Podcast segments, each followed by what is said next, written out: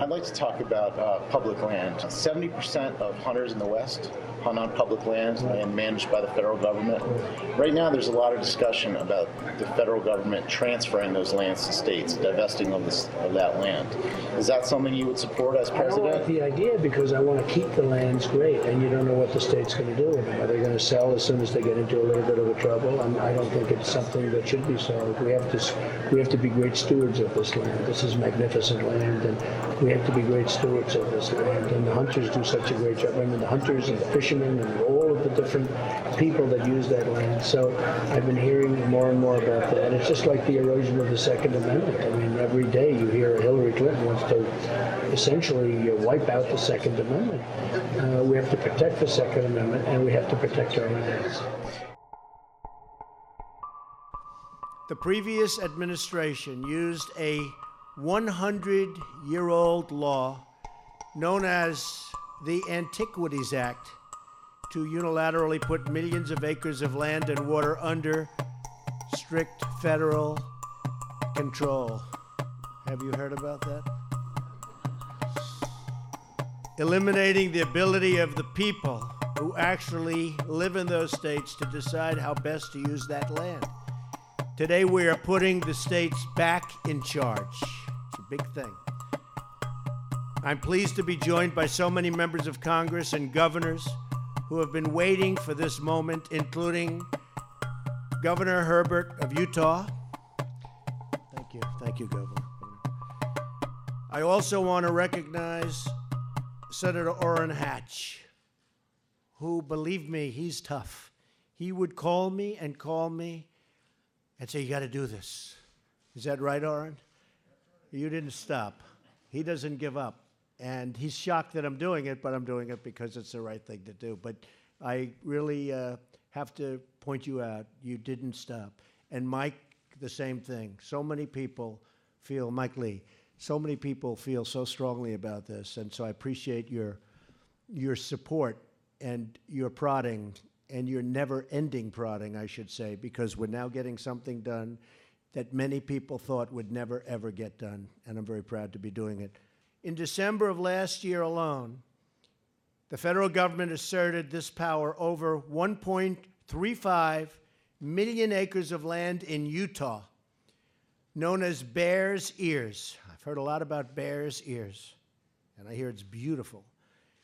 Over the profound objections of the citizens of Utah.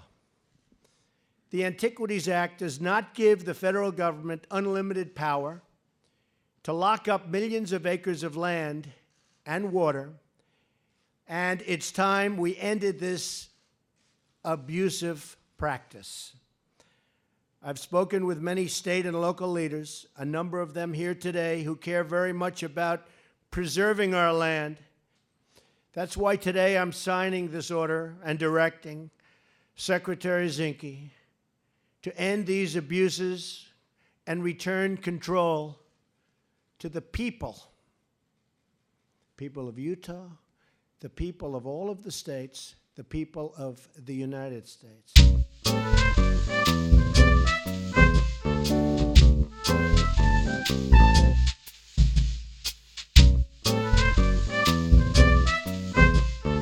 Welcome to the Better Utah broadcast with Chase. And Maddie from Alliance for a Better Utah.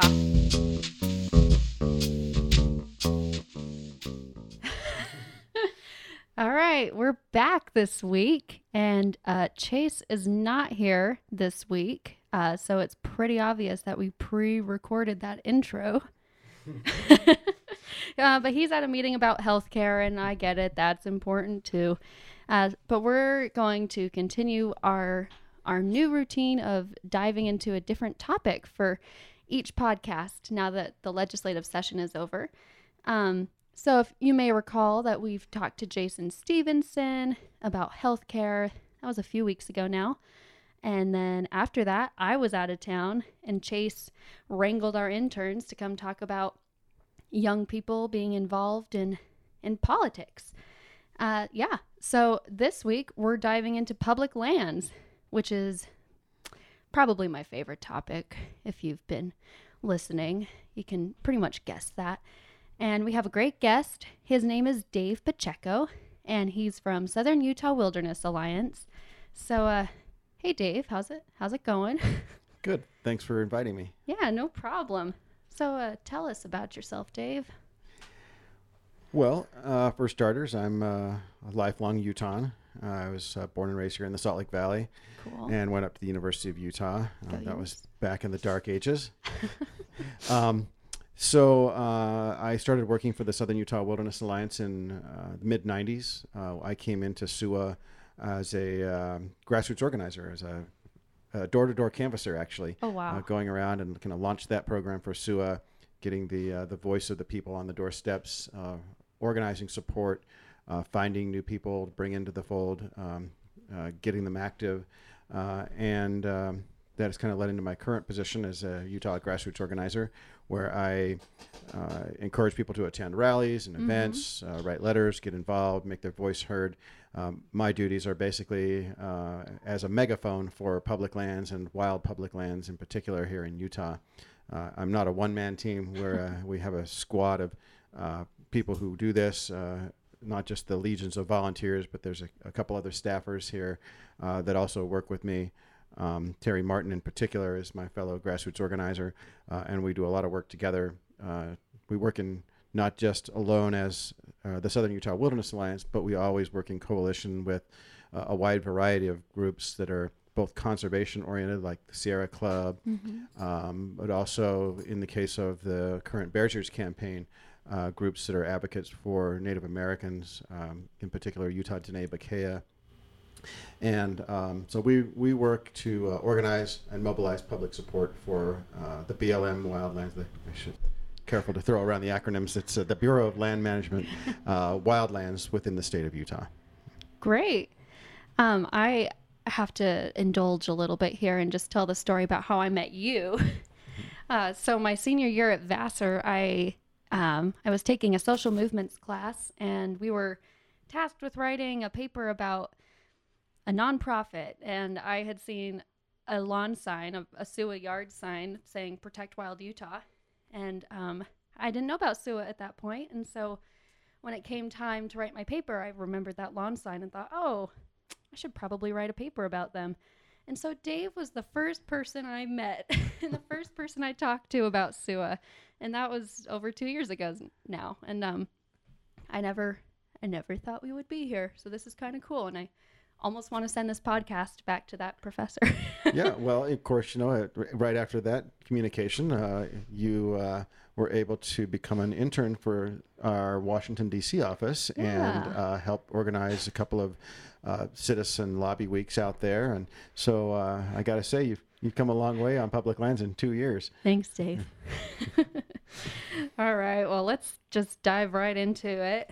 Um, as you may know, people people listening, uh, Secretary Zinke came to Utah recently, and he was here for was it four days? Four days doing a listening tour, and um, this is totally me saying this. I call it a selective hearing tour, and um, but I am just curious what what kind of preparation SUWA took for that, and what um, what you guys thought about his visit when he came for a visit to talk about Bears Ears and the monuments in general here.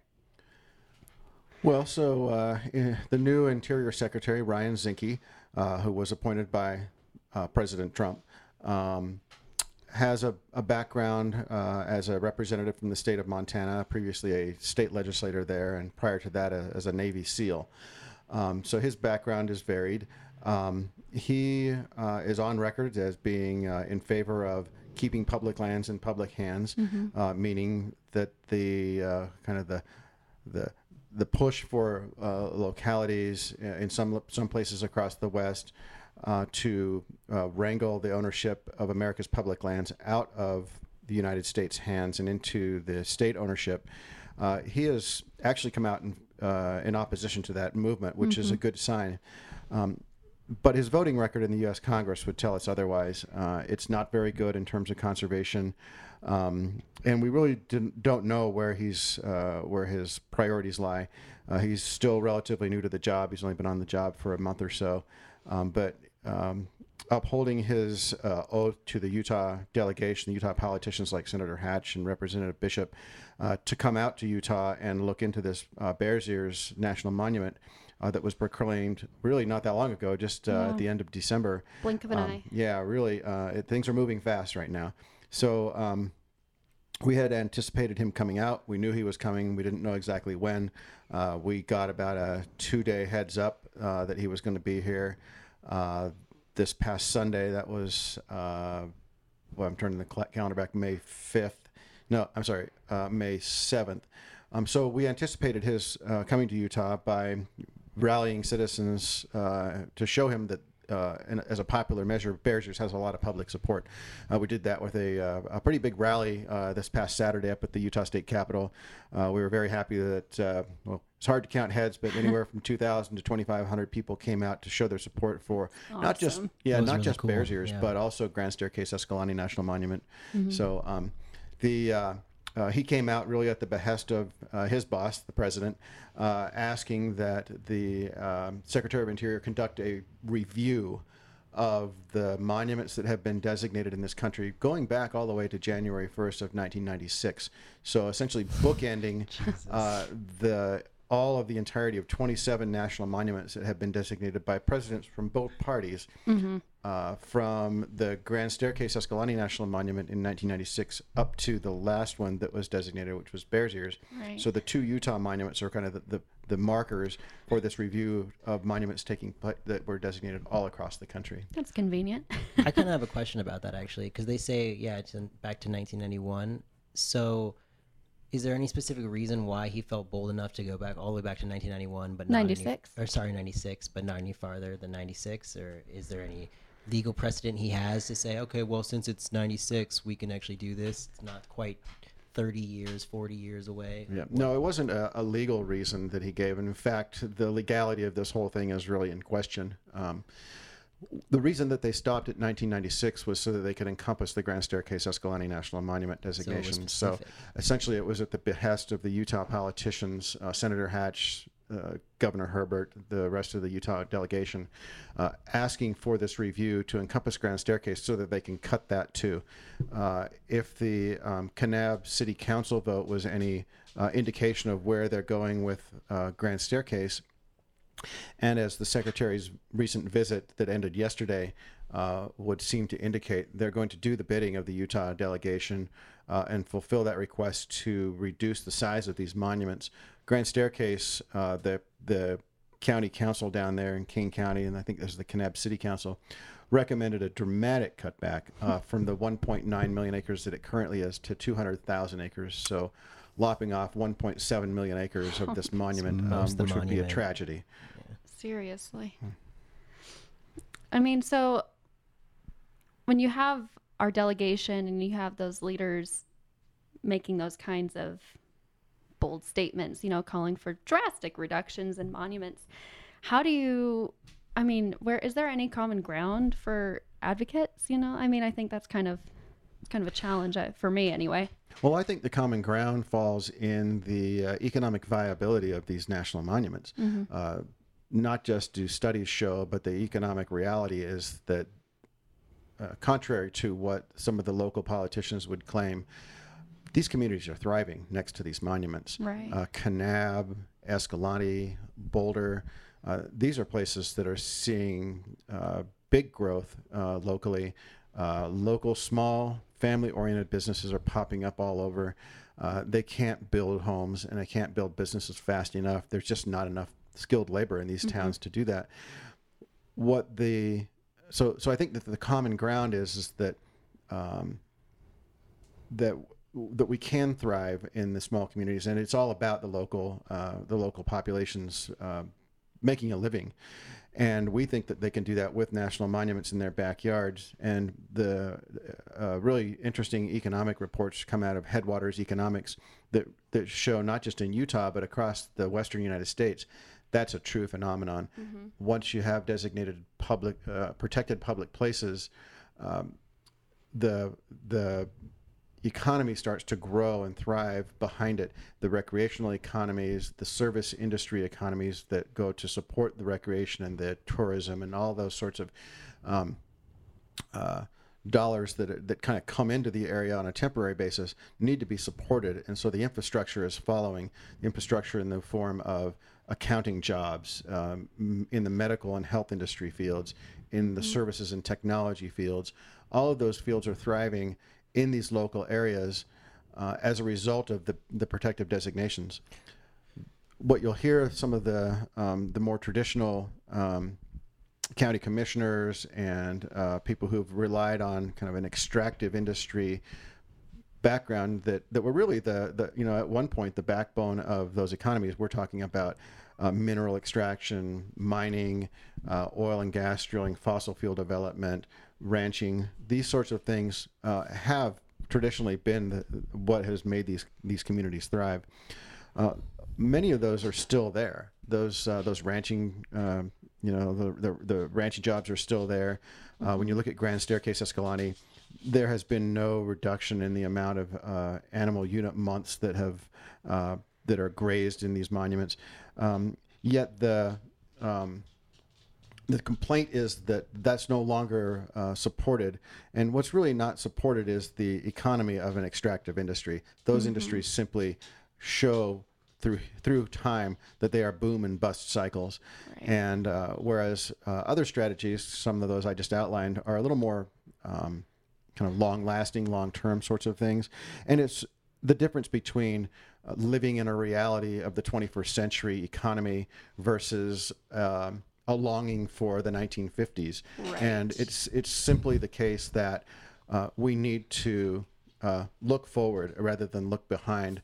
Uh, it's not that the conservation community or conservationists are, uh, you know, disrespecting or discounting in any way uh, what got us here. It's simply a reality of where we need to be going, and uh, a lot of these county commissioners have family that have moved on to those kinds of jobs I just described, and uh, are able to go out of the communities, get those skills, and then come back.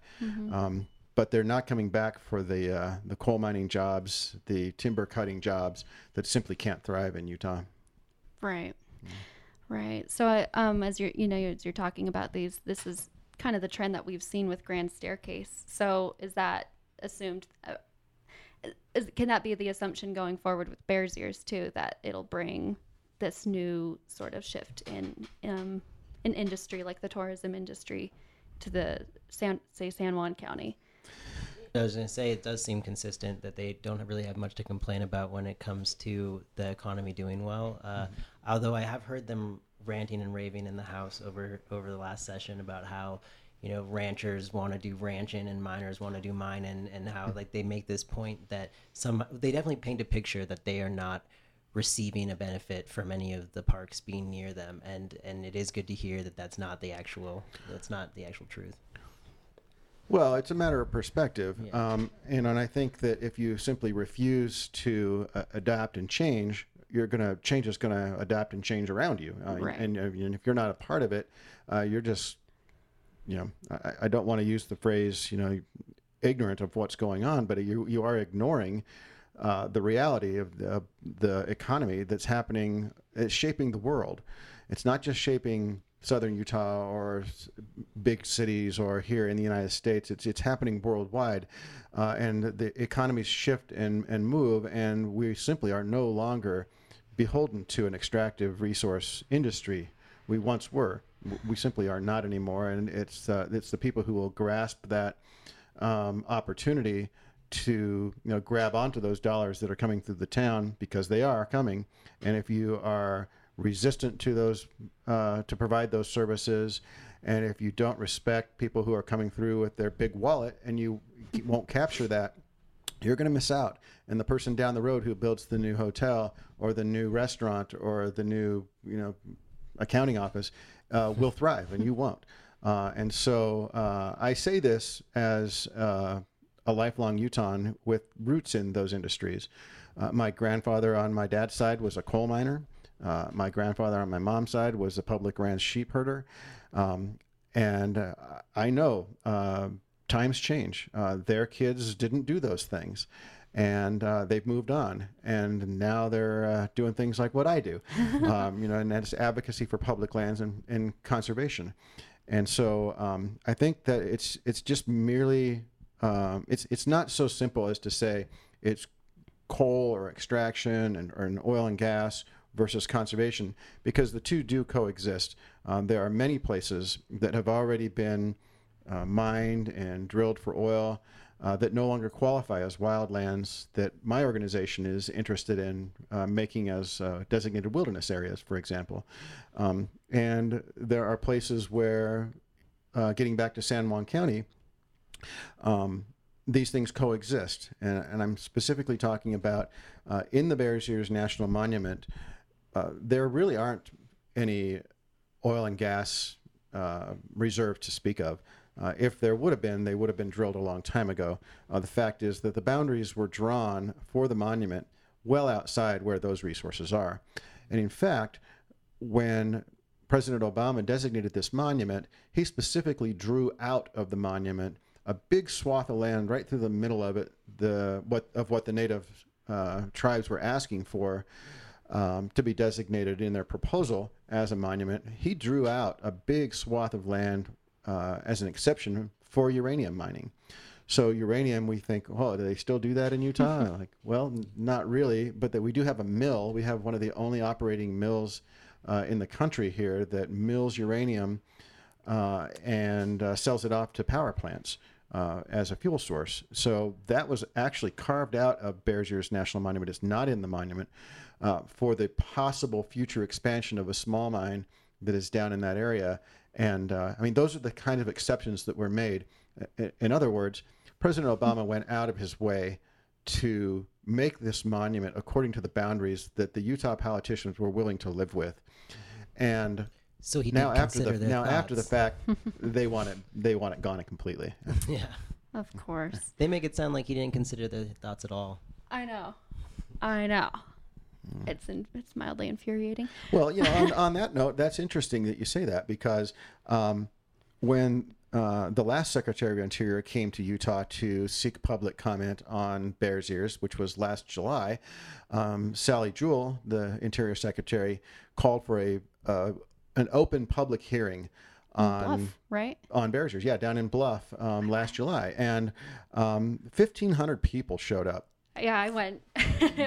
It was hot. yeah, it was. It was a day of 104 degrees, and um, what was interesting was that um, she accepted opinion from everybody, from the San Juan County commissioners who were very opposed to a monument, to people like you and me who went right. down to voice our concerns, and she listened until there was nobody else that wanted to comment. Uh, Extended it. Like yeah. it was supposed to be done after. Yeah, it was like so supposed to be a couple hours, and it ended up being like four hours long, yeah, five long. hours. It was a big meeting. It was hot. People were tired at the end. Um, they set up a special tent outside just so people could get some shade. um, and contrast that with uh, Secretary Interior Zinke's trip to Utah over the last few days. Um, there was no opportunity for public hearings. Uh, there was no public comment accepted. Um, in fact, what they've done now is now that he's left the state, is they have designed a special website where you can go and submit your comments about Bears Ears, and your window of opportunity is 15 days. uh, and uh, unlike the several year comment period that the Obama administration offered, um, we're limited to 15 days to somebody that has a computer right. uh, to be Internet able to submit access. those comment. And what that's why I say that is. Uh, a large portion of San Juan County residents who, of course, this administration is weighing the comments more in their favor. Um, a large portion is on the Navajo reservation south of the San Juan River without electricity, with very little access to uh, make these comments. And so it's it's it's been made very difficult for these natives to, you know, provide their input. And uh, if they want local input, they should go there. And of course, mm-hmm. Secretary Zinke didn't bother to go by the reservation and ask what their opinions were. He stuck to the uh, towns and the trailheads where he could fly around in three Black Hawk helicopters with Orrin Hatch and Gary Herbert and Rob Bishop and, and Mike pals. Noel. And Mike Noel, yeah. Um, so you know, it wasn't really uh, this kind of the the the feigned public comment period. So I think worst case scenario, what happens if Bears Ears is rescinded? Like, what's the game plan? Well, I think what's going to happen is that uh, they're going to get sued. Yeah. uh, they'll find themselves in some legal hot water because this has never been tried before. Um, there's no provision in the Antiquities Act of 1906, which is the mechanism upon which presidents can make national monuments to Right. protect cultural, scenic, and scientific values of the United States. Um, there's no mechanism in the Antiquities Act to rescind or take away national monuments, and there's only small precedent for adjusting the boundaries afterwards. So to completely take it away or to do major cuts like it, it, what it appears they're going to do, um, they're going to find themselves in some legal hot water because the tribes have vowed to sue uh, over this uh, provision. That's the Bears Ears Intertribal Coalition, um, and backed by you know many uh, tribes across the country, uh, and so will the conservation organizations as well, who worked so hard to uh, to get this monument in place in the first place. I hope that the tribes are able to do what they need to do. I just I have little faith in this administration's ability to respect even like Native Americans, American Indians' claims to land, period, or treaties that we've signed with them and ratified and like Yeah. committed ourselves Not to. Not a great track record there, but I I mean I feel like during this administration the one of the biggest things giving me hope is the court system. I mean, there's Yeah. I, I I'll spare you my my soapbox spiel there, but I mean that gives me some comfort that there's An There's- avenue towards yes success. Yes, that's the word. yeah, hopefully, um, you know, there's always the the theory, of course, that a uh, that a, a Supreme Court that uh, is now, um, you know, not necessarily a progressive court. Um, Right. It's a pretty conservative court. You know, really what they would do, um, which goes to show the importance of what happened. Uh, when Justice Scalia passed away in February of 2016, Right. uh, and the Republican majority in the Senate refused to even give him a, give the new the Obama uh, uh, Merrick Garland. yeah Merrick Garland um, uh, even refused to give him a hearing. Right. Uh, so that move uh, seems to have paid off for them when they uh, got Senator Hatch's guy uh, John Gorsuch in as a Supreme Court justice now. So really, it's hard to say what will happen. Whether it will even get to the Supreme Court is, you know, of course, uh, another matter, or, or how long it would tend to. Uh, it would take for this issue to wend its way up to the Supreme Court if, if it does go that far. So um, that's uh, to be to be seen. So We'll have to just stay tuned, I guess. yeah. But I, I did have another question. Um, during my internship, the Public Lands Initiative was the hot topic, and I got to go to legislative meetings to talk about the PLI with different different members of Congress, or well, their staff anyway. Um, and so this was Representative Rob Bishop's attempt to find compromise and go on a county by county level to to figure out how to handle Utah's public lands. Is that a good? Is that an okay description? Yeah, yeah, I think that's uh, that's an okay description. I think the the problem comes when in the word compromise. Right. Um, you know, and I think that, that what happened was, uh, you know, we we're interested in um, resolving these issues. I mean, we've been advocates for protecting public lands for a long time now, and you know, we would like to see them resolved. Right. Really, I mean, that's what we're here for. I mean, I'd I'd like to be worked out of a job. To That's be quite ideal, honest. right? yeah, you know, um, but but the reality is that when we sat down at the table, we approached it as a uh, as a real negotiation.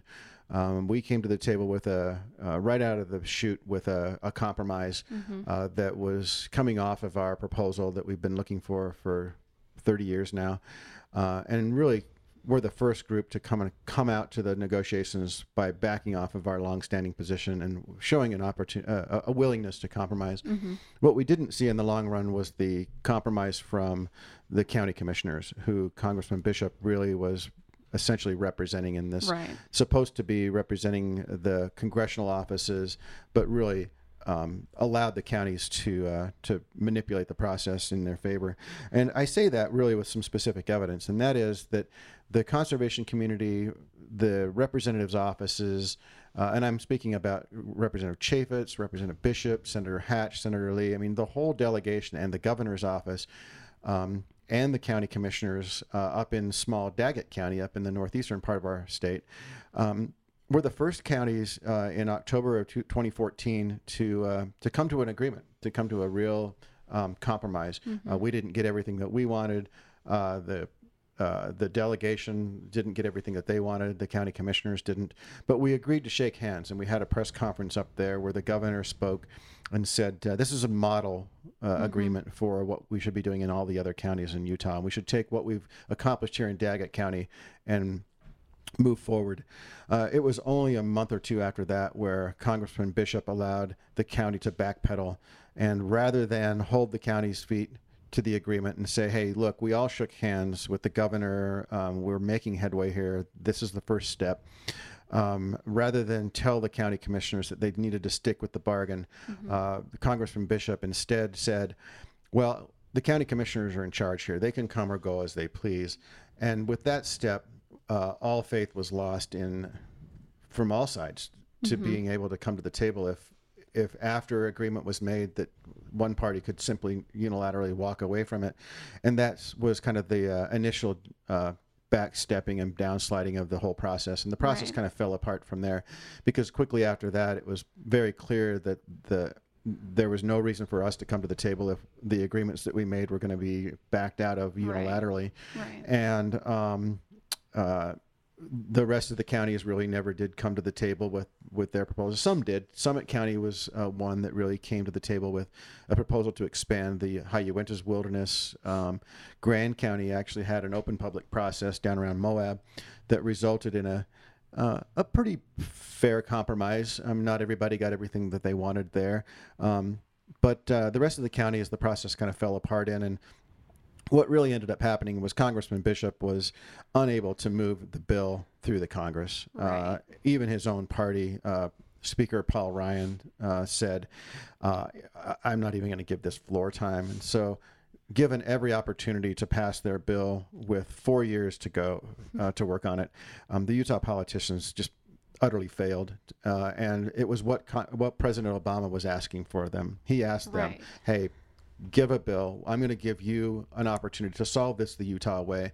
Uh, I'll let you, you Utah politicians, figure this all out. You guys hammer out an agreement with the conservation community, with all sides, um, and come to the table with something that I can sign. Give me a bill, he said. And uh, the Utah politicians could not do that.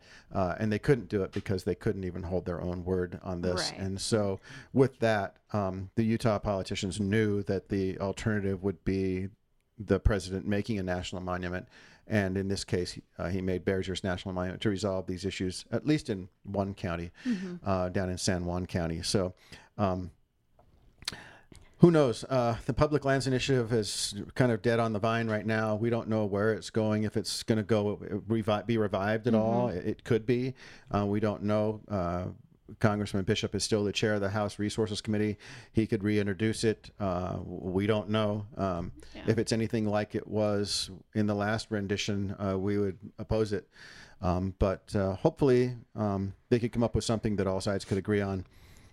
I don't know how far that hope goes, but uh, evidence so far is that uh, they're going to want to continue to uh, have their way or the highway. Yeah, definitely. I think it's good to talk about the PLI because I think it also kind of shows what a process it's been. Um, I think the term midnight monument has been thrown out a lot recent, mm, not as much recently, but um, immediately following the Bears Ears designation. And I, I feel like our our local delegate or our delegation was claiming, you know, that there was no local input and that their needs weren't considered. But when you consider this public lands initiative, I think that that kind of says otherwise because it reflects that there was a there was an opportunity there, an opportunity for conversation, um, and so that's why I like to bring it up. yeah, you know the the term midnight monument is is really just hyperbole. right. Um, there was a lot of public input into the public lands initiative, um, at least as far as um, you know. Some of the local counties held a, a full process. Many counties did not. Uh, so I kind of want to pick your brain just a little bit about Grand Staircase, and since that's being considered at the moment too, um, are is SUWA doing what sort of efforts is SUWA taking to make sure that that stays protected? Well, one of the main things that we're doing is uh, helping to uh, you know work with some of the local business owners and communities down around the Grand Staircase Escalante National Monument to give them a voice in uh, showing their support for the monument and what it's done locally. Uh, business owners have rallied in a, in a major way here recently. Um, in fact, they they tried the Escalante Chamber of Commerce tried to get a uh, some some FaceTime with uh, Secretary Zinke while he was in town.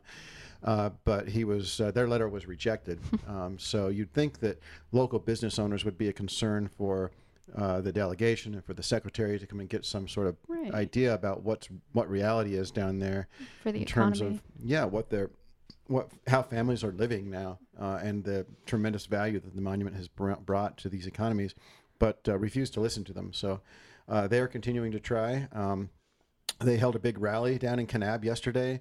Uh, business owners from across the region uh, rallied in uh, in one of the town parks there in in Kanab to uh, to raise their voice about um, that. Don't do this to our monument. Right. Um, uh, there are a lot of other values that um, that are that you can see really clearly in the national monument. Uh, the paleontological values of the Grand Staircase Escalante uh, is tremendous. Uh, up here at the Museum of Natural History in uh, in Salt Lake City, there's uh, you know wondrous displays of new dinosaurs that they've found. Um, clearly, as a result of this being a protected area, protected for its scientific values. I mean, that's exactly what it was meant to be.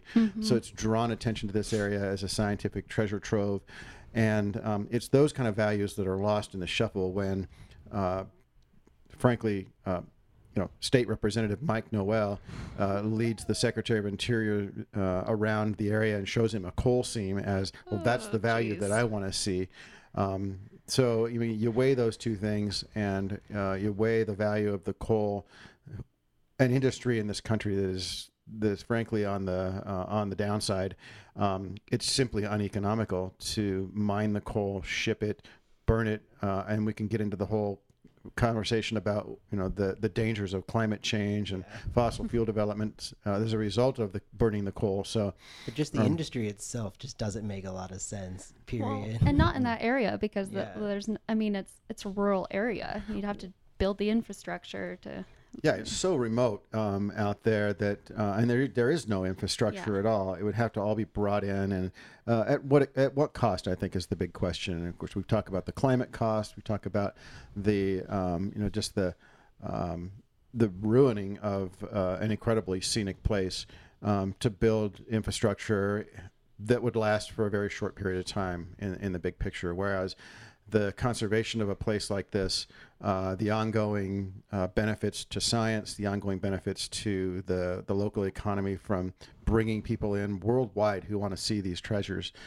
Uh, those are the sorts of things that need to be weighed. So, you know, our concern with uh, Grand Staircase Escalante is, again, it would set a horrible precedent if we were to try to rescind or reduce the size of these monuments. Um, the values that the size protects uh, is uh, is really the point of these monuments. th- Right. why they are big. Uh, they should be much bigger to to encompass the scenic values and the the um, the vistas and the scientific values that these places have. let contiguous alone- land. yeah, let alone the cultural values uh, and just the, the wildlands themselves. Uh, we don't have very many places like this left in the country, and we need them. I couldn't agree more. I got to go on. I, I know I was telling you about this, but I got to go on um, an AP environmental field trip. That's why I was out of town re- for the last podcast recording, is because I was actually down with a whole bunch of high schoolers in that area. Um, so it was really cool to get to talk about these sorts of issues to these students while it's happening. Yeah, and, and- they get it, right? I mean, Yeah, so they're- They're, the generation that sees the worldwide climate change, uh, that sees these as the the hottest years on records. Uh, I mean, they understand why, uh, and they understand w- what it takes to to make the change. And they, their generation, your generation, is the change um, that we that we need. And uh, I'm really thankful to see. Um, the youth of America really rising up and saying and taking control and taking charge and saying we need to address these issues. We need to protect our wild places that remain. Uh, frankly, we're lucky to be having this conversation here in Utah. Yeah. Uh, they're not having this conversation in the Midwest, for Right. example. It's because they don't have public lands, and we're blessed with public lands. We shouldn't use we shouldn't call our public lands a uh, uh, a bad thing. They're a really good thing for us, um, and they're good because of the uh, the opportunity to escape. They're good for the uh, for the environment. They're good for habitat. Uh, they're good for um, their own value. They have value in and of themselves. Not anything that we can put on it as a place for recreation or a place for enjoyment. Um, these are places that have intrinsic values, and it's that wildness that my organization, Southern Utah Wilderness Alliance, speaks to. Well, great. So how how can people get involved? I think I I know I'm overwhelmed with a lot of stuff going on in the world right now. Um, and so I think I mean I tend to I tend to want to go to these places, you know, to to kind of remind myself why I fight for them. Um, but what else can people do? How can they get involved? Well, I think immediately um, people can get involved in the 15 day comment period that the uh, Department of Interior has opened up on Bears Ears. Uh, you really need to make a comment, and you would write your comment. The uh, the link to this website where they're gathering comments is uh, going out on SUWA's Facebook page and email alert. Uh, as I speak right now, we're putting it out. Uh, it was just opened up this morning. And so uh, we'll be able to, at least through our group, be able to tell people where to go.